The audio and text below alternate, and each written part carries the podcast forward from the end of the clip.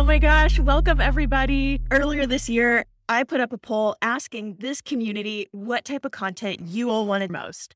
And the answer by far was a podcast. So here we are, and I'm giving it a try. Thanks to our sponsor, Descript and LumeCube, for making it all possible. You'll hear more about them later in the show. Okay, what do I do now? Did that work? I'm Aubrey Bergauer, and welcome to my podcast. If we haven't met, I'm known in the arts world for being customer centric, data obsessed, and for growing revenue. The arts are my vehicle to make the change I want to see in this world, like creating places of belonging, pursuing gender and racial equality, developing high performing teams of leaders, and leveraging technology to elevate our work. In this show, I'm answering your questions on how to build the vibrant future we know is possible, both for our institutions and for ourselves as offstage administrators and leaders. To submit a question, send a voice recording to hello at aubreybergauer.com. So let's get to it. First episode, first question. This is from Lori in Maryland. Aubrey, how do you reconcile the bullets before cannons company culture with an industry that is using all cannons all the time? Oh my gosh, Lori, you were referencing Jim Collins. I love this. By the way, somebody helped me pick these questions. So I'm not totally over preparing for these in advance is the idea. We thought maybe this would be more raw, more authentic. So as we're diving in here, here are some thoughts in response to this. All right, Jim Collins. If you've been around the industry for a while, you probably know author Jim Collins. If you don't know that name, that's okay too. Jim Collins is the one who coined this term or phrase, fire bullets before cannonballs, especially when we're talking about company culture. And he wrote about this in either Good to Great or Built to Last. I can't remember which. Those are two of his big books he's known for. And what he was doing in his research is exploring what are the differentiators between companies that succeed and excel over time 10 years, 20 years, 30 years versus companies that don't have that kind of success, not for that kind of longevity. And what he found was this idea of fire bullets before cannonballs. This is such a good lesson for us in the arts. What I mean by this is before we decide on a new project, new initiative, new strategy, whether that's marketing, education, development, production, repertoire, I mean, anything, this can go for anything in our organizations, before we decide on a big new thing, instead, find a way to test it on a small scale first. Fire bullets first fewer resources, meaning people resources, time as a resource, money as a resource, less of all of that is the idea. Pilot test first. And you have to figure out how to measure that success. So, how are we going to know if this pilot project is successful or not? Once we know, okay, this worked, we are ready to put some real power behind it people, time, resources, all those resources we were trying to save before. Now we're ready to invest. That's the cannonball. I always say to my team, if somebody comes to me with a big idea, I like big ideas. But what people don't know about me always is that I don't start with these giant ideas. Always, always, I go back to it has to be beyond a gut feeling of why we should do this. Why do you want this big cannonball idea? If there's a good rationale beyond a gut feeling or beyond, well, that organization did it. Hate that reason. Then, okay, then we can keep pursuing. Okay, so then we get past that hurdle then, or maybe that question, I shouldn't say hurdle. Then maybe the next question would be okay, then what is guiding us to do this? Is it data from our own CRM, something we've learned about our customer base? Is it research we've read elsewhere, case study from elsewhere? Is it, you know, whatever? Like what's guiding this idea? How did we decide we we want to even examine this cannonball? And then from there, I would say, okay, how do we test it? If now we have a hypothesis that fill in the blank idea could be really beneficial, how do we test it? Is there a way to sometimes test it is we just have more data gathering we need to do. I need we need to look up in google analytics what's happening on our website to see if these people are acting in this way when they do that or run these other reports from our database to see if that's actually happening historically with our patrons. So sometimes testing it really is just asking more questions and probing the data. Sometimes it's if it's programmatic it's we need to find a way to pilot test this what does that look like? Is there any way we can do this on a smaller scale? So that's always what I'm going for. How do we put the smallest version of that cannonball out into the world as a bullet first? And then we set up, okay, we're going to run this pilot program for three months, six months, whatever that looks like, or we're going to run it for the season, but with this small segment of our audience. again, whatever small looks like, define that up front and what the end of that would be. And then internally, I always call it a pilot project. I feel like we almost never, at least in my own experience, now working with over 50 different clients, including the places I've worked full time, almost never do I hear anybody talk about anything as a pilot or a test. And so internally, I would say, let's call it that. So everybody knows this is not set in stone. This is exactly what it is. It's an experiment. And so that always is helpful. And then at the end, we get to measure okay, how did it play out? Did it go gangbusters? Was it pretty good, but oh, we know if we do this, this, and this different, we know it will be better next time? Or hmm, didn't really produce what we thought? Now we know. I love it because what happens is no matter the size of the organization, once we decide to put the cannonball out there, we are betting on a winning horse. Now I'm mixing metaphors here, bullets versus horses, right? But you get the idea. We're not saying we're going to go all in on this idea.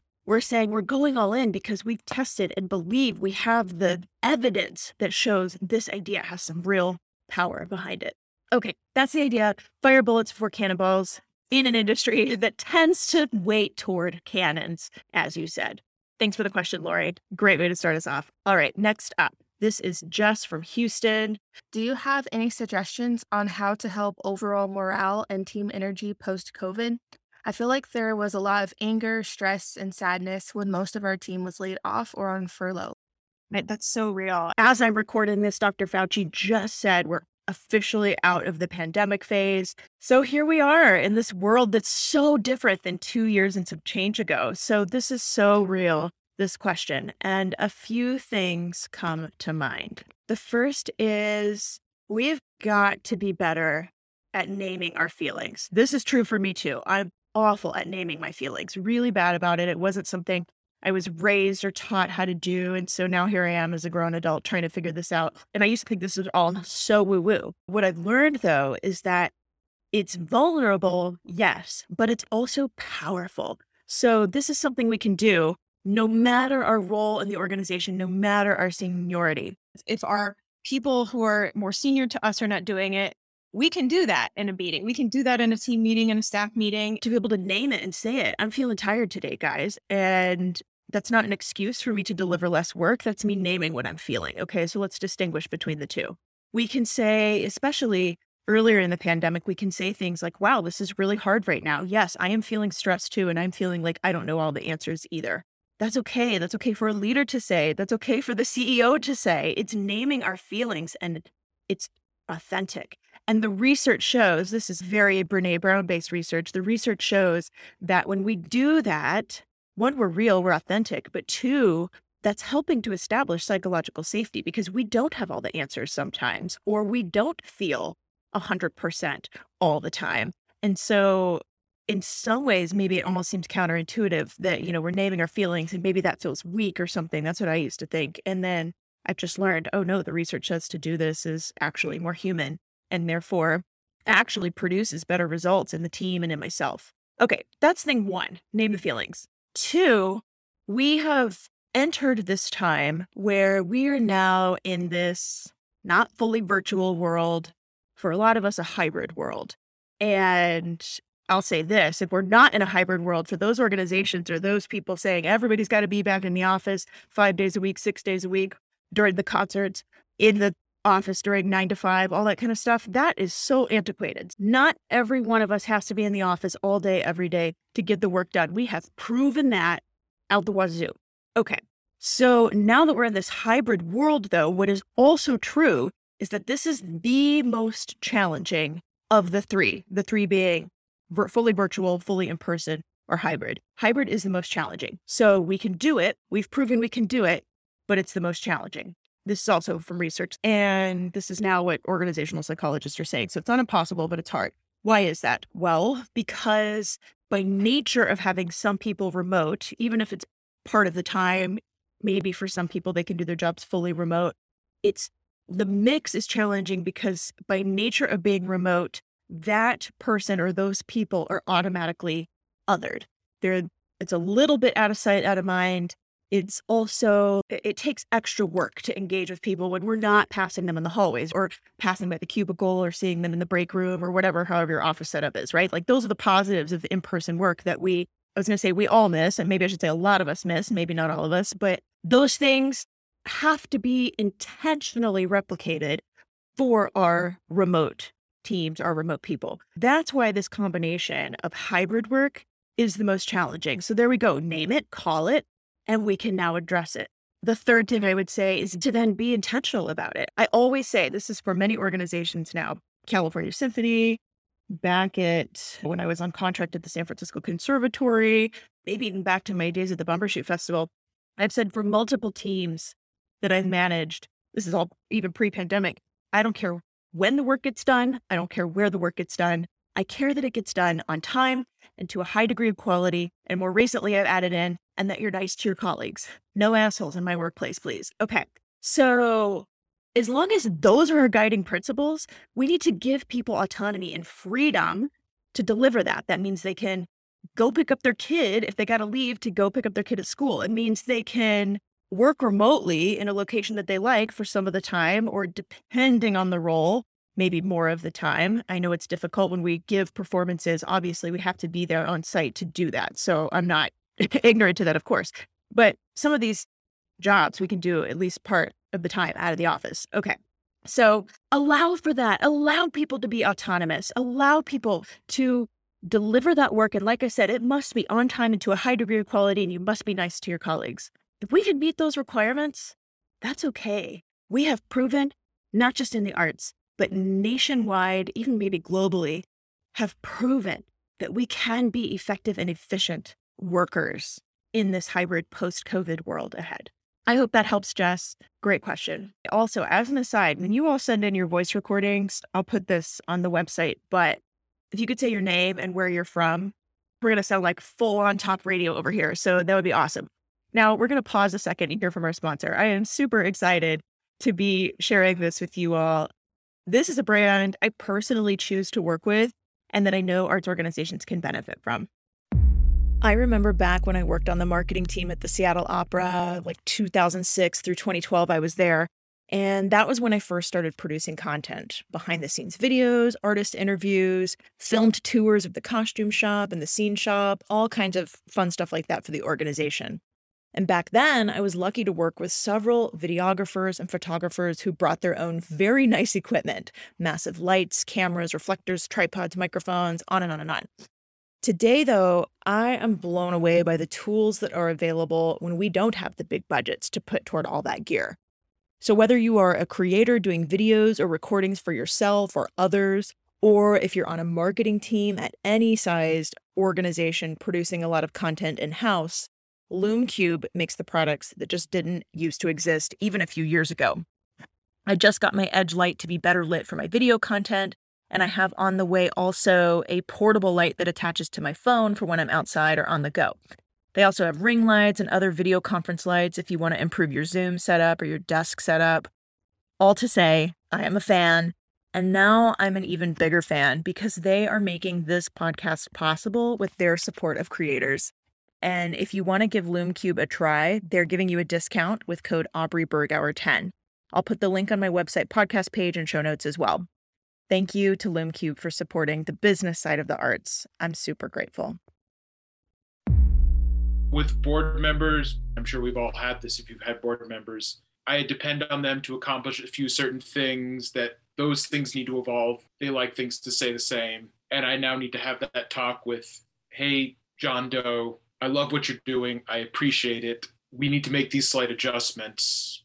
So I'm just wondering, how would you go about a situation where you have to gently encourage someone that has no incentive to change because it's they're not doing anything wrong. It's not written out in their board member agreement or anything like that. And they're they're not doing anything to really merit removal. They're just something isn't firing right.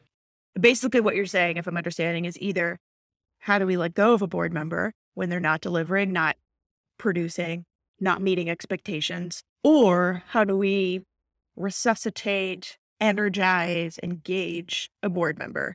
So, two different sort of approaches. We could do a whole episode or more just on boards. So anybody else who has board questions, please send them in because there's tons of tons and tons we could talk about with boards. I'm going to back up though before we ever even get to this point of this crossroads moment, come to Jesus moment with board members. So wherever you are, raise your hand if you've had that moment, right? Okay. So this is such a real common question, I think. And so to back up way, way, way before that, the, the success or challenges with board members, to me, at least in my experience, start way back at the recruitment process. So board members, just like our employees need clear expectations. This is a job. It's not a paid job, it's a volunteer role effort, as we know.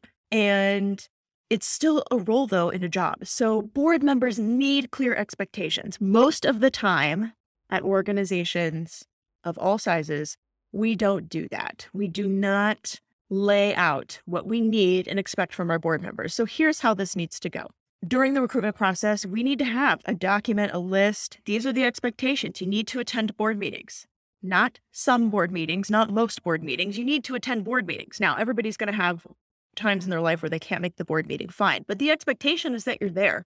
And the very rare exception is that you're not. Okay, think one, you need to be there, you need to be present.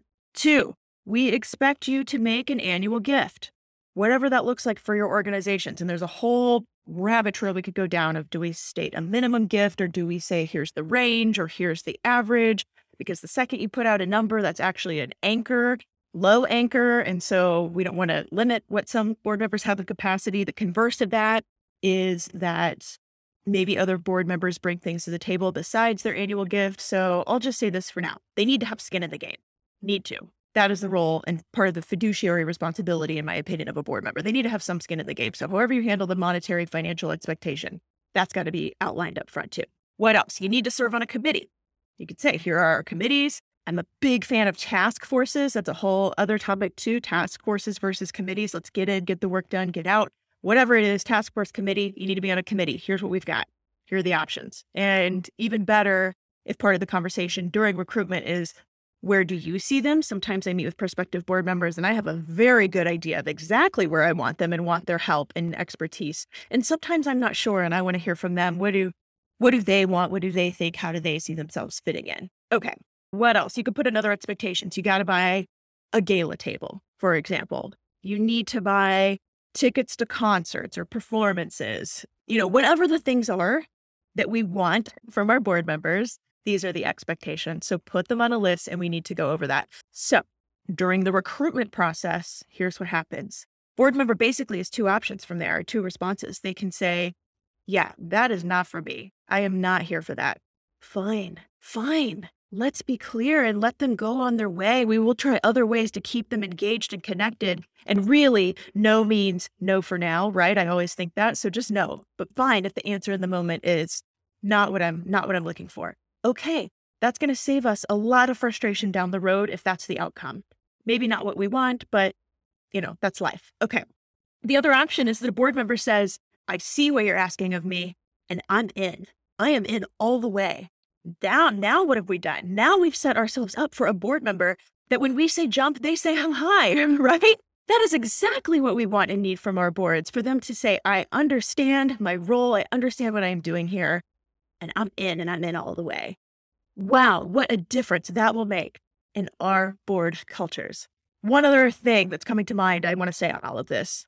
Last summer, summer into early fall, I guess it was, I rotated off a board I was serving on, the ACSO board, Association of California Symphony Orchestras. I had served on that board for six years. Really proud of that organization, really loved my board service. And my final year, I served on the governance committee, which is tasked with this exact process, both recruitment as well as answering these questions. What happens when a board member isn't totally delivering or meeting the expectations in the way we need them to? So we were having this exact conversation. And we were saying, I'm really proud of the governance committee at the time because we were saying amongst each other, we have got to be willing to have some hard conversations with our board members. We had longtime board members, old school board members.